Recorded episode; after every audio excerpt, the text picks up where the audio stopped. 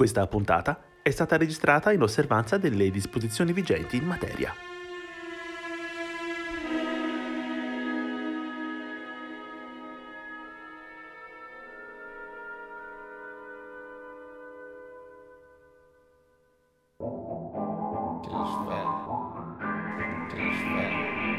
Da ognuno il suo studio va ora in onda. Non siamo stati noi. Programma musicale a cura di Arcadio Baracchi e Jacopo Fallani. E benvenuti a una nuova puntata di Non siamo stati noi. Una trasmissione che spiega come Ignati Sirano si distrugge, ma Tutto si elabora da Mozart e Sonic Youth, a cura in compagnia di Jacopo Fallani e... Arcadio Baracchi. Se incontrate un bivio, imboccatelo. Ma quale dei due però? Esatto. Senta, maestro, Maestro lo dica a qualche musicista, che sono gli unici a cui compete questo titolo. senta Picasso, la nota più originale di tutto il suo lavoro mi sembra che sia questa. Per la prima volta nella storia dell'arte. Cosa fa? Sta disegnando? Mi sta facendo il ritratto? Oh, niente, niente di grave. non ci badi. Io non so stare fermo. Vada avanti, sei adelante. Dicevo che per la prima volta è apparso con lei un artista che, invece di compiacere il mercato, si è lasciato inseguire dal mercato creando opere incomprensibili al loro apparire. Cioè, dipingendo secondo il suo estro, senza preoccuparsi di chi avrebbe acquistato il quadro, lei ha creato un prodotto così autonomo e di importanza così culturale che il mercato ha dovuto appropriarsene. Insomma, ha ribaltato il rapporto tra l'artista e il suo pubblico. Non so, non mi intendo del, di sociologia. Ho sempre pensato che l'opera d'arte è una combinazione chimica. La frase è di La frase... Cavolo, è vero, la frase, la frase è di Yogi Berra. chi è, chi è il cugino di Yogi? Di Yogi, Cindy e Bubu. E di quelli lì. Bubu. Esatto. La regia ci Questo- dicono Bubu Berra e Yogi Berra. Esatto, una famiglia di yogi. Purtroppo pensiamo che la cosa fosse un- una, una- come dire, una frase molto profonda, appunto da, da- da meditazione, però in realtà era estremamente ambigua. Questo per dirvi che appunto la puntata di quest'oggi parla di svolte, cioè di momenti in cui la storia della musica, per così dire, ha preso una strada ben precisa. E la citazione, il piccolo brano, non di un film questa volta, ma di un prodotto che si chiama ehm, scusate per le suonerie, che si, chiama, si chiamava Le interviste impossibili, un, un vecchio prodotto radiofonico che oggi grazie all'internet voi potete comunque recuperare. In questa rappresentazione appunto il giornalista Carlo Castellaneta intervistava niente poco di meno che Pablo Picasso, che è uno che di svolte se ne intende abbastanza perché come dire ha spiegato a tutti noi che eh, la la pittura poteva essere qualcosa di più della bidimensionalità o tridimensionalità. Come ha fatto a fargli fare le svolte? Eh, esatto, esattamente. E noi quest'oggi, in questa puntata, andiamo proprio a presentarvi gente che delle svolte le ha fatte in un modo o nell'altro, consapevolmente o meno. E cominciamo da uno che le svolte forse faceva proprio fisicamente. Partiamo da Heinz Holliger, famosissimo oboista, forse addirittura per gli oboisti l'oboista per antonomasia. Eh, giovanissimo, vince a 20 anni, del 39, del 59, il concorso di Ginevra, da lì comincia a insegnare, peraltro se non mi sbaglio, insomma in una schule in Germania e eh, farà questa grandissima carriera come compositore, come direttore d'orchestra, come oboista. Studiato con Pierre Boulez è diventato sicuramente un riferimento sia per la tecnica eccezionale che insomma a 20 anni poi in particolare l'obo che è uno strumento che insomma ha tutta una serie di difficoltà non ultima nella preparazione delle ance che non è un, eh, una cosa a caso perché insomma considerata in conservatorio prima perlomeno ci si perdeva un anno eh, solo per stare dietro e imparare a fare le ance. E poi per il fatto insomma ha un'abilità tecnica eccezionale e è anche uno di quelli che ha tirato fuori tutta una serie di nuove tecniche sullo strumento vi facciamo sentire eh, quello che è chiamato lo studio numero 2 del 1981 per, studio, per oboe solo di Heinz Holliger e ehm, potete insomma sentire eh, sia la padronanza tecnica che una serie di effetti fra cui trilli, note a notevoli altezze multifonici che sono come dire eh, alcuni di questi non appartenevano alla tecnica ma sono stati proprio introdotti dallo stesso Holliger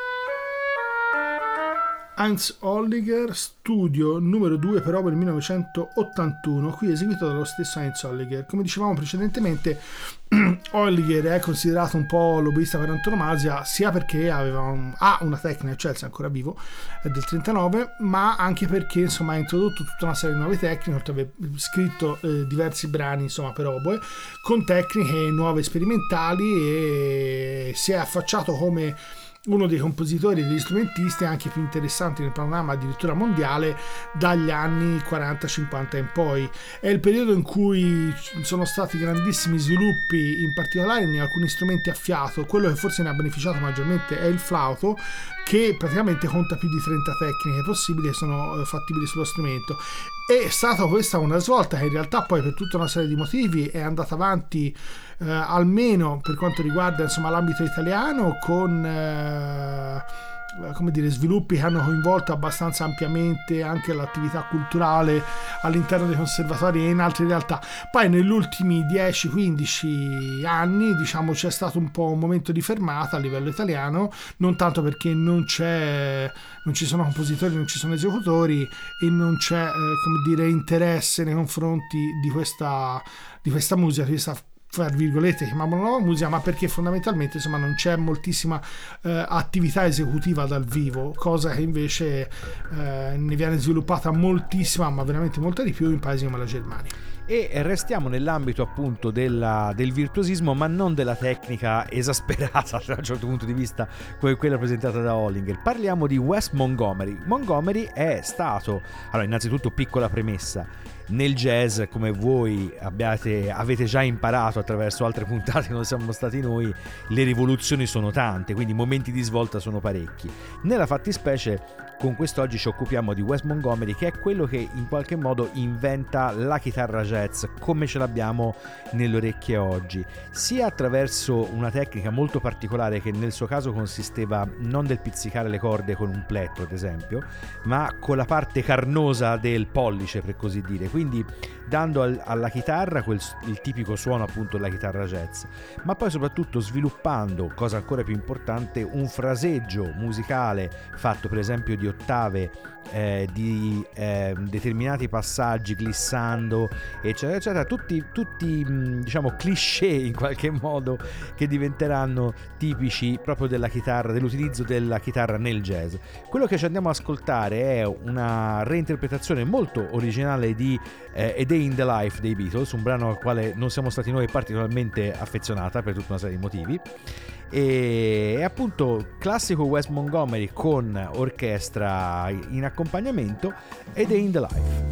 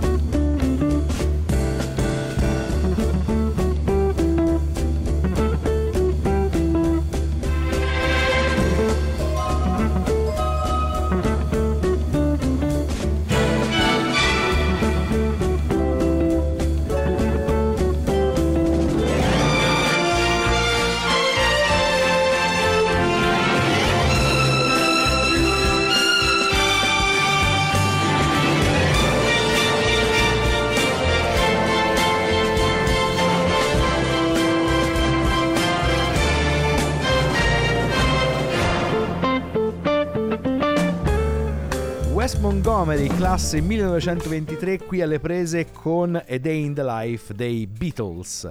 Come dicevamo appunto il suono della chitarra jazz un po' come lo conosciamo oggi. Poi eh, diciamo la, la, chitarra jazz ha conosciuto anche dei grandi funnamboli da Django Reinhardt, ovviamente il classico, il fulmine a tre dita come veniva chiamato, visto appunto il suo caratteristico modo che ne aveva solo che tre. ne aveva solo tre utilizzabili, un po' come me del resto, ce ne ho tre utilizzabili perché di più mi esatto. incasino, diciamo, però insomma...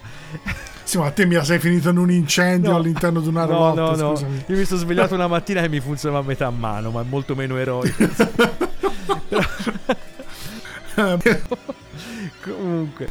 Vabbè, lasciamo stare da il classico Django Reina la chitarra cosiddetta Manouche.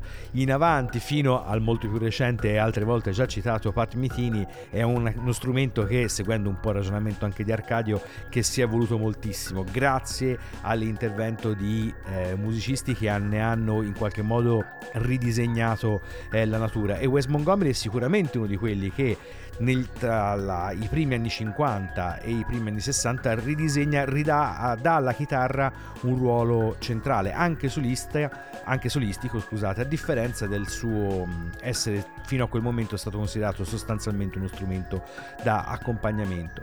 Ma lasciamo i funnamboli delle corde o delle ance che dir si voglia per spostarci a eh, svolte diciamo di carattere più come dire sostanziale o di, boh, di mezzi?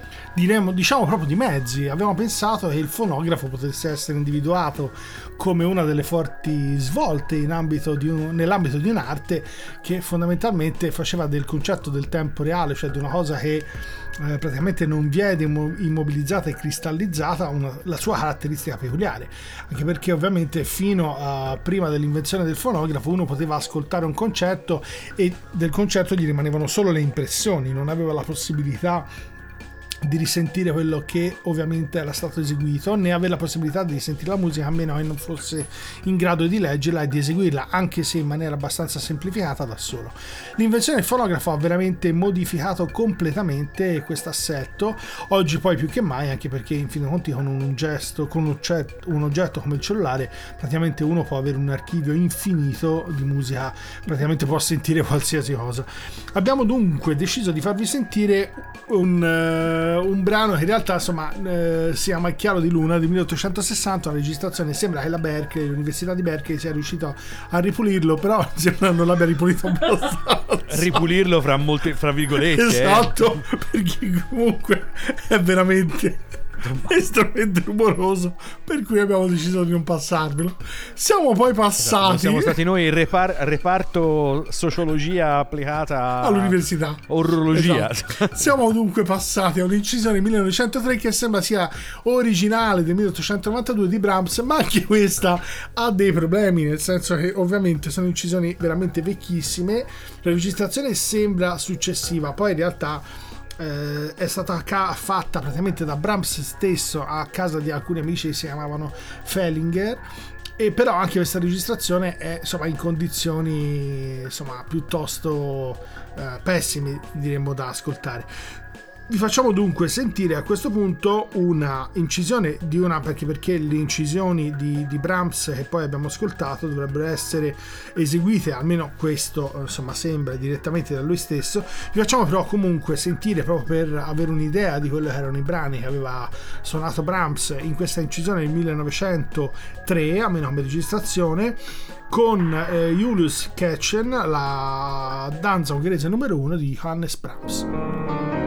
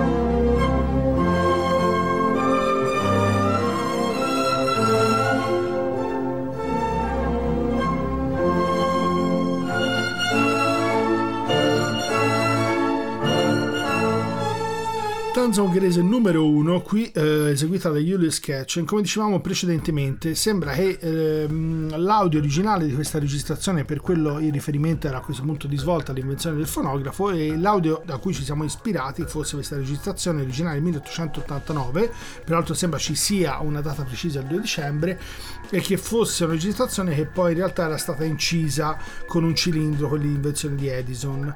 Poi in realtà la registrazione di cui eh, insomma, eh, che oggi insomma, gira, eh, che sarebbe quella di riferimento per sentire un po' quelle erano le, le, le, insomma, l'esecuzione direttamente da parte dell'autore, quella di Brandt è in condizioni insomma, piuttosto pessime, per cui è il motivo per cui non abbiamo passata. Sono poi le registrazioni di, di, quegli anni che sono rimaste, quelle naturalmente migliori che in realtà non sono registrazioni, sono eh, dei mm, piano roll, cioè praticamente sono dei pianoforti con il rullo all'interno che uno po' eh, li ha sempre collegati un po' all'idea del Uh, ovviamente del, del, dei western, dei saloon, però probabilmente sono incisi eh, con un sistema legato all'esecuzione dello stesso autore. E quelli probabilmente sono eh, gli unici modi per risentire un po' quelli potevano essere i concetti anche esecutivi che c'erano all'epoca, assolutamente molto distanti da quelli che poi ci siamo uh,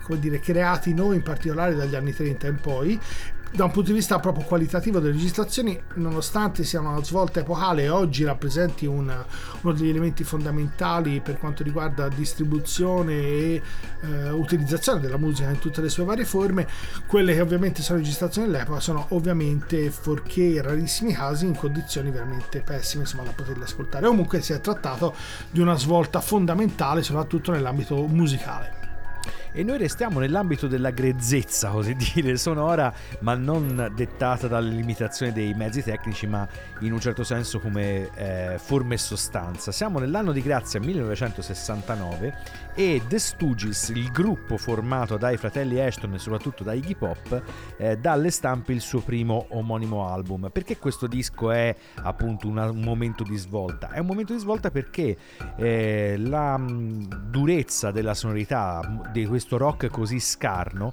circa un decennio abbondante dopo diventerà la sostanza sulla quale si baseranno tantissimi altri artisti della, della cosiddetta onda, del, eh, onda punk. Ora, mm, che ci sia voluto così tanto alla cultura anche popolare per assorbire in qualche modo questo tipo di sonorità e questo tipo di grezzezza non è un caso, perché gli Stooges diventano mh, mm, esattamente il, eh, il, modello che conosciamo anche oggi a fronte di un mondo che eh, aveva visto in qualche modo scomparire la cultura degli anni 60, sia la politicizzazione che anche un po' la versione hippie, diciamo così, del messaggio, per poi sprofondare nei decisamente più cupi anni 70. Gli Stooges sono un pezzo avanti rispetto a questo ragionamento, sia da un punto di vista eh, estetico sia da un punto di vista politico, anche se il termine a loro si attaglia veramente eh, molto poco. Ci andiamo ad ascoltare da questo primissimo appunto The Stooges o Stooges che dir si voglia, 1969 The Stooges.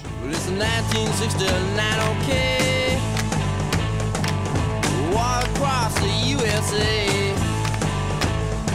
Oh, it's another year for me and you. Another year with nothing to do. It's another year for me and you. Another year with nothing to do.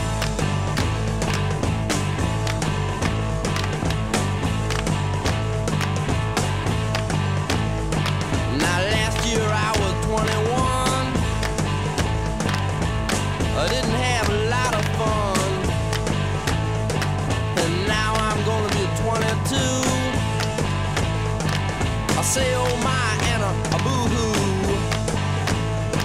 Yeah, now I'm gonna be 22. Uh, oh my and a, a boo hoo.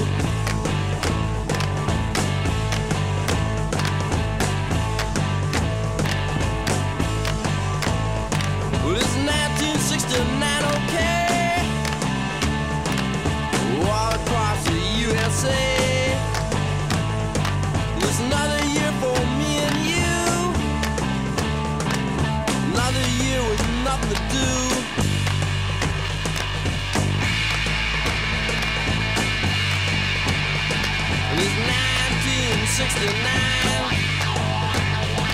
It's 1969. It's 1969, baby.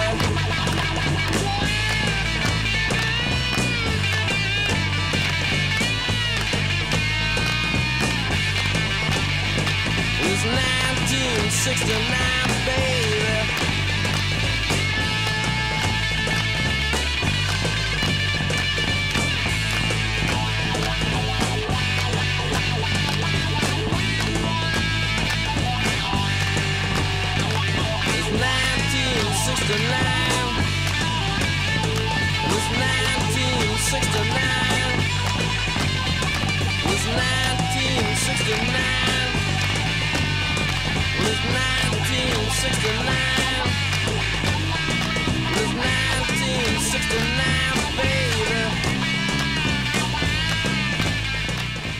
È un altro anno per me e per te, un altro anno senza niente da fare. Potrebbe essere il 2020 o il 2021, invece era il 1969.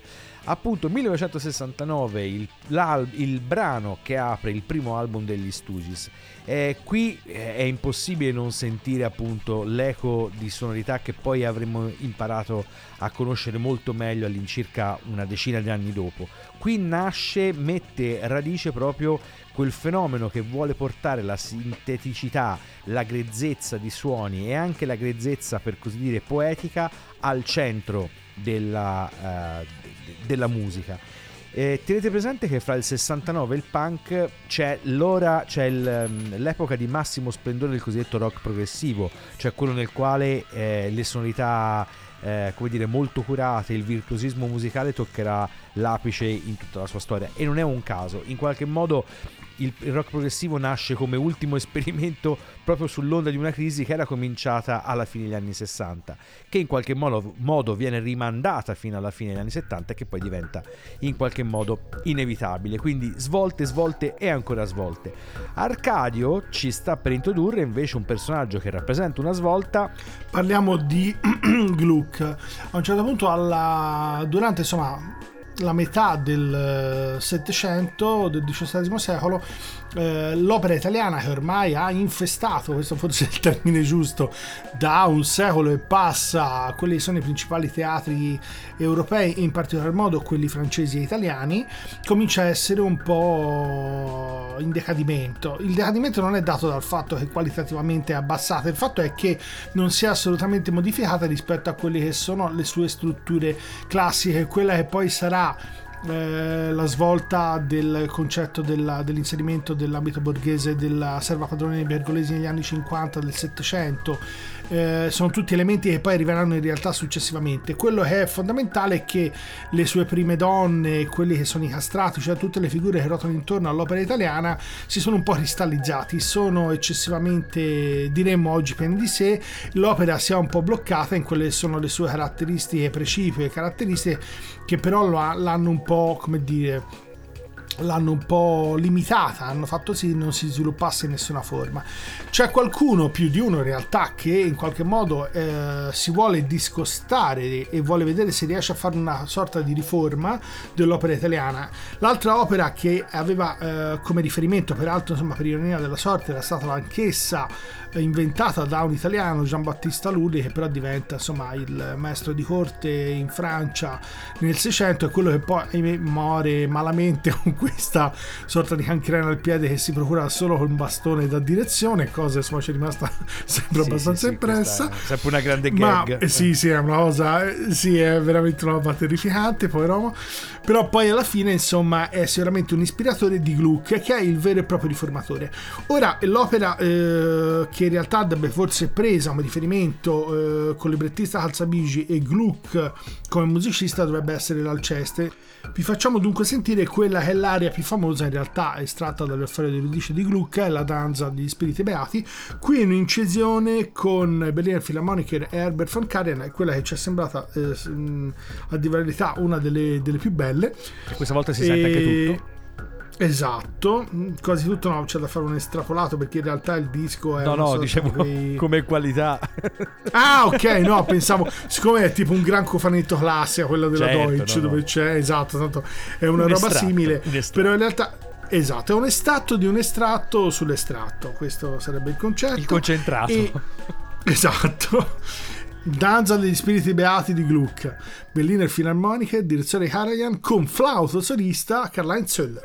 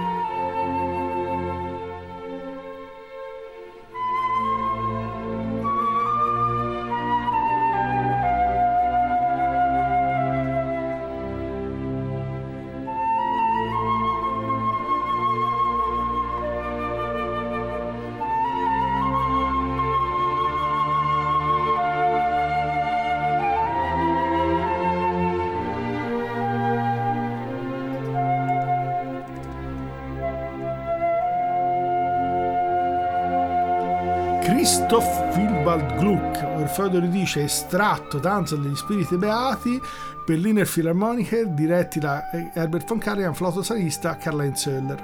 Come si stava dicendo, la riforma di Gluck è quella che poi alla fine eh, rappresenta una svolta nell'opera italiana. Il- l'opera è sicuramente in realtà probabilmente dovrebbe essere presa come riferimento all'Alceste, ma alla fine lo è stato lo- l'Orfeo Euridice e in particolare questo è il brano più famoso di quest'opera di Gluck e di Calzabigi. Il motivo di fondo, facendolo un pochino più semplice dopo tutta insomma, la peregrinazione precedente, è che eh, insomma, i grandi virtuosismi dell'opera italiana e insomma, tutta l'attenzione, anche perché poi nella versione un po' più secca però c'era l'idea che il recitativo fosse poco interessante, tutta la concentrazione del pubblico, anche dei signori, dei palchettisti, andava verso l'aria, però insomma si disperdeva in tutti questi gargarismi eh, sonori e poi alla fine ovviamente questa dispersione di interesse con poco afflato sia della storia, della, della trama e musicalmente insomma estremamente limitato all'aspetto virtuosistico andava un po' riformato. E questo insomma è stato sicuramente un momento di svolta per quella che è poi stata l'opera. In realtà la riforma nella sua vera accezione non ha avuto un'applicazione immediata eh, stante ma insomma le ondate si sono sentite anche successivamente hanno sicuramente coinvolto poi tutti gli sviluppi dell'opera dai primi dell'Ottocento in poi non ultima proprio anche l'opera italiana in ambito italiano E se fino a questo momento abbiamo presentato tutte svolte che potremmo definire in qualche modo progressive, diciamo così, cose che hanno fatto bene in un certo senso eh, alla musica, ora arriviamo forse a una crisi, a una svolta di carattere regressivo. È l'anno di grazia 2001 quando eh, The Strokes pubblicano Is This It? È uno dei loro album più noti, il loro primo album, famoso anche per la copertina con la mano guantata su, delle, su un paio di candidissime chiappe.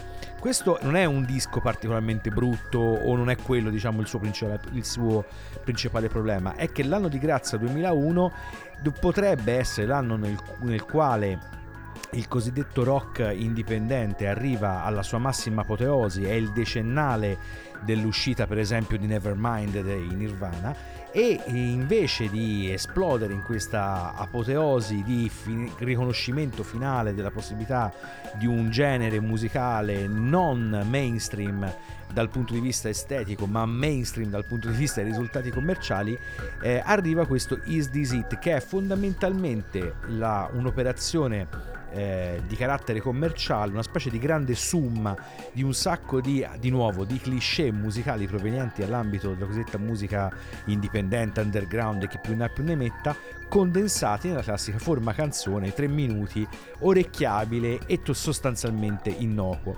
Ci andiamo ad ascoltare da questo album Soma, una canzone eh, tra le, non tra le più note diciamo dai The Strokes, che però in qualche modo rappresenta bene l'andazzo un po' furbetto di tutto il disco, cosa che poi recupereremo più, più avanti con altra musica che passeremo più avanti appunto.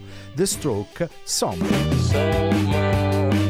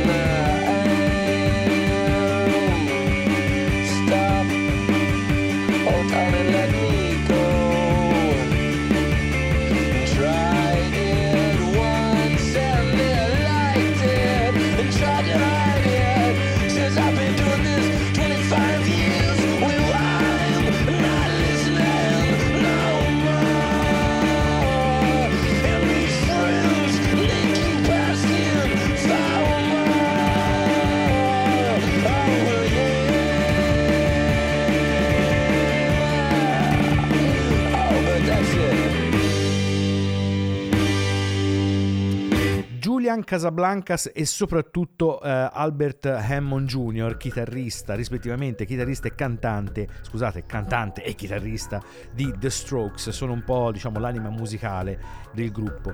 Il suono degli Strokes da questo loro primo album del 2001 non si evolverà mai particolarmente, è un gruppo diciamo interessante ma non particolarmente originale e soprattutto non particolarmente vario. Ogni tanto buone canzoni, ogni tanto canzoni mediocri, mm, una carriera diciamo che era partita sotto tutt'altri auspici. Perché Is This It è un, un album che viene accolto in maniera trionfale sul mercato discografico. Per 2000 motivi, ma soprattutto perché in quel momento lì fa comodo che un disco del genere funzioni verso il grande pubblico, è un modo per traghettare, diciamo così, un mercato verso l'altro. In realtà un, un libro molto in- interessante da questo punto di vista che si intitola eh, American Underground che mh, in realtà aveva tutto un altro titolo che ora non mi sovviene mi sembra eh, il- que- questa band potrebbe essere la band della vostra vita una cosa del genere. Ma insomma un libro molto interessante che sposa appunto questa tesi. Questo è il disco che chiude eh, l'epopea magica del rock eh, alternativo e lo chiude purtroppo nel peggiore dei modi. Ma a questo punto ci spostiamo da eh, esperimenti più o meno progressivi e regressivi a finalmente a dei personaggioni, alla gente che fa i nodi in un certo senso. E che nodi? E ora andiamo proprio verso i nodoni, questa era l'idea fondamentale. Parlavamo prima con, con la Chiara di quale possibile capriccio Paganini uno poteva passare, Chiara Quattrini. Siccome alla fine quello che almeno a me personalmente è rimasto spesso più impresso la Shlomo Mintz e ovviamente la- l'idea di fondo era nata proprio dal fatto che Paganini ha creato una svolta in ambito musicale, prima di tutto sul violino ma poi nell'ambito solistico, perché eh, per fare questa carriera fantascientifica di cui tutt'oggi si parla era partito dal fatto proprio di riuscire a impressionare il pubblico in maniera mostruosa per le, per le abilità. In realtà poi, come avevamo detto recentemente, l'abbiamo passato altre due volte, l'abbiamo spesso citato, comunque faceva delle cose fra l'infernale e il, eh, il celestiale, per cui oscillava da esecuzioni mostruose, quasi rabbiose, con suoni più vicini al rumore che non suoni, soprattutto per un gusto insomma, dei primi 800, a esecuzioni pazzesche dove ovviamente la parte melodica e il suono era ovviamente una cosa considerata divina all'epoca. E come si diceva, proprio l'esecutore che a tutt'oggi penso sia molto famoso almeno per questo come esecutore come violinista Shlomo Mintz, che ha fatto l'integrale anche lui dei Capricci Paganini e l'esecuzione che si sente è direi quasi feroce, è eccezionale, però ascoltando insomma su YouTube alcuni video sia di, di, di Mintz ne è capitato uno di Cavajos Leonidas che peraltro qui a Firenze insomma è conosciuto perché ha suonato spessissimo eh, con la direzione di, di Zoom Meta. E nulla c'è una sua esecuzione molto giovane del capriccio numero 5 che come velocità è ancora più impressionante di quella di Mintz anche se probabilmente si tratta di qualche tacca di metronomo in più ma a quelle velocità lì qualche tacca di metronomo in più è sicuramente una roba mostruosa. Sull'intonazione ci sono qualche piccolissima probabilmente differenza però veramente rispetto alla velocità stiamo parlando del niente perché il, il livello tecnico è mostruoso non, non ci sono altri termini per dirlo. Nulla eh, vi diciamo semmai qualcosa di più su questa idea della svolta. Paganini numero 5 al violino il giovane Leonidas Cavazos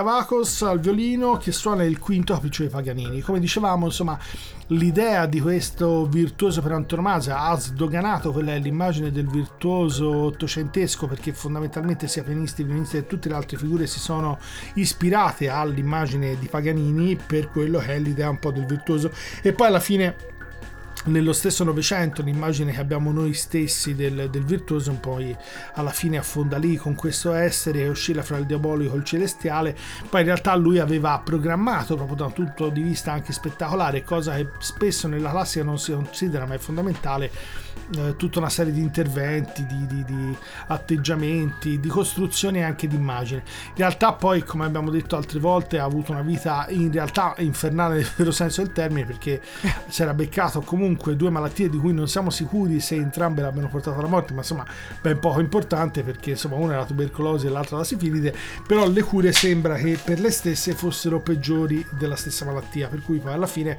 tutta una serie di comportamenti stranezze sia nell'aspetto che nei modi, il fatto che praticamente non parlasse più gli ultimi anni, in realtà erano collegati a l'utilizzo insomma di alcune sostanze che naturalmente facevano peggio che meglio come abbiamo già detto in passato.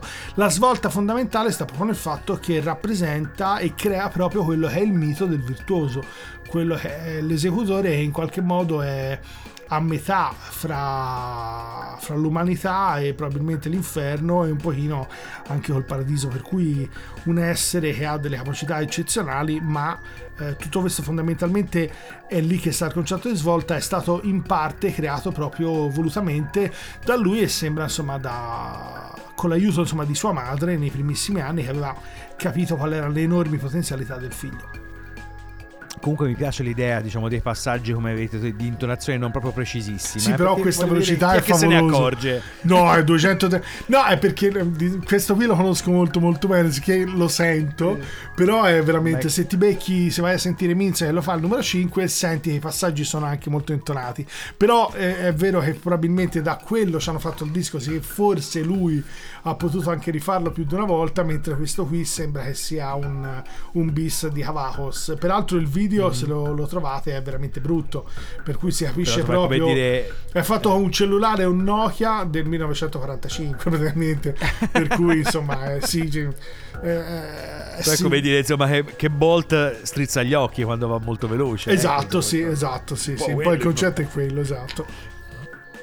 Allora, non siamo chiaramente alle stesse eh, vette di virtuosismo perché queste vette sono sostanzialmente irraggiungibili, però siamo con il prossimo brano nell'ambito della summa, diciamo più che della svolta. Eh, perché prima abbiamo parlato degli Stooges, poi abbiamo parlato della fine, diciamo, dell'epoca eh, del, del cosiddetto rock indipendente e nel mezzo ci sono queste figure diventate nel tempo più che di culto estremamente ingombranti, cioè The Pixies.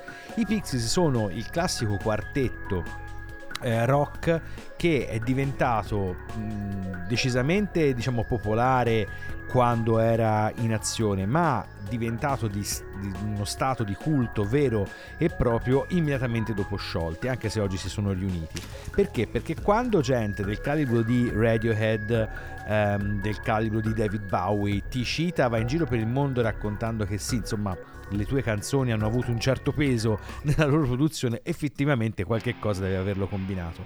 I Pixies sono proprio il classico momento di ehm, appunto come dicevamo prima di summa fra tante influenze diverse, il cantautorato, il punk, appunto gli Stooges, le dissonanze, tutto to- torna insieme con questa logica, con questo equilibrio che poi sarà tipicamente loro e della loro migliore produzione. Bando alle ciance, ci andiamo ad ascoltare uno dei loro classici, tra virgolette, di tutto il repertorio, Veloria, The Pixies.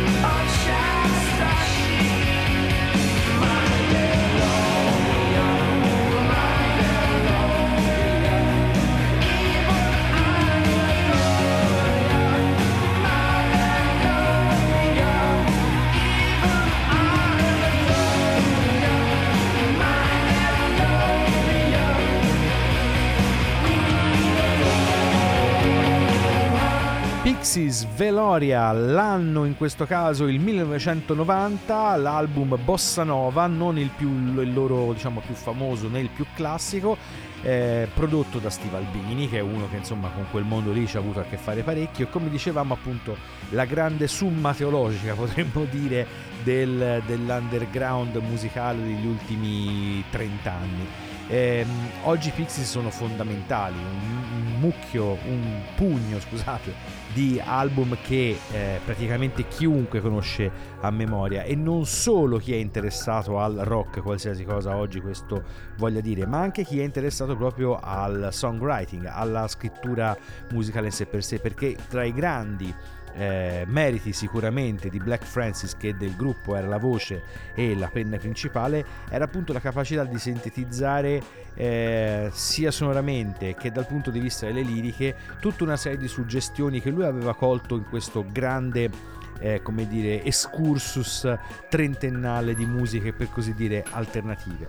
Ma la puntata di quest'oggi non siamo stati noi dedicata alle svolte sta per eh, svolgere verso il termine. E perché non dedicarsi per pochi secondi anche a una finta svolta o al modo con il quale una finta svolta potrebbe presentarsi? Il contributo ci è letto da Arcadio Tanto fumare, tanto parlare, tanto bucarsi per risultati così modesti. Se nel mondo del rock bisogna farsi tanto e prendere tanta roba per arrivare a canzoni come quelle di Jimi Hendrix Janis Joplin, Wagner e Brahms cosa avrebbero dovuto fare? Mettersi un DC10 nel di dietro? Un- brevissimo contributo firma Alberto Arbasino che evidentemente non gradiva quella che comunque ci è stata venduta spesso come una E rivoluzione poi ha viaggiato no? male Quella- con i DC10 di sicuro perché Esatto, quella appunto del, del- del rock degli anni 60. Effettivamente, dal punto di vista di Arbasino, forse questi personaggi non dovevano risultare così tanto rivoluzionari e non sono stati tanto neanche per noi, visto che nessuno di loro è risultato nella puntata di oggi, né i miei né quelli di Arcadio. Però in ogni caso, E- insomma, sono, sono confronti relativi. A me mi viene È molto così, eh, relativi, insomma, per esatto. Sì, sì, sì, abbiamo- è più una gags, diciamo, quest'oggi. Perché il finale, tra l'altro, il finale di puntata è proprio dedicato invece a una svolta vera, o comunque a un personaggio con una caricatura veramente rivoluzionaria. L'abbiamo passato poco spesso ultimamente, ma ne abbiamo parlato insomma negli anni spesso e volentieri. Stiamo parlando di Pietro Grossi, eh, violoncellista al maggio che a un certo punto fulminato sulla via di Damasco si dedica integralmente alla musica elettronica, quando la musica elettronica insomma era addirittura prima di Kraftwerk, per cui insomma non bastava un camion ma ne servivano tre per fare due note. In Anche realtà... sempre di Germania. Eh? Anche sempre di Germania il camion. Esatto, sempre, sempre, sempre enorme, ma nonostante questo non bastava. Ha creato praticamente un primo studio di fonologia in Italia ed è stato un pioniere e sicuramente una figura fondamentale nell'ambito dell'elettronica anche perché la maggior parte degli allievi disseminati nell'ambito italiano musica elettronica, docenti e compositori di quest'ambito sono quasi tutti praticamente direttamente o indirettamente suoi allievi. E dunque vi facciamo sentire come ultimo anno un brano di Pietro Grossi. Abbiamo un po' rimescolato perché avevamo dei dubbi su quello che poteva essere uno dei brani passabili. Abbiamo deciso di fare una sorta di come dire omaggio a Federico e abbiamo scelto Canto di Fede che in realtà fa parte di un album che si chiama Elettromusica numero 2 di Pietro Grossi. Benissimo, e con questo brano, con questo Pietro Grossi, con questo canto di fede, questa puntata non siamo stati noi è arrivata veramente al termine. Vi salutano Jacopo Fallani e, Arcadio Baracchi e ricordate che se quello che avete ascoltato questa volta vi fosse sembrato particolarmente strano, ah, è stato il vincolo di sicuro.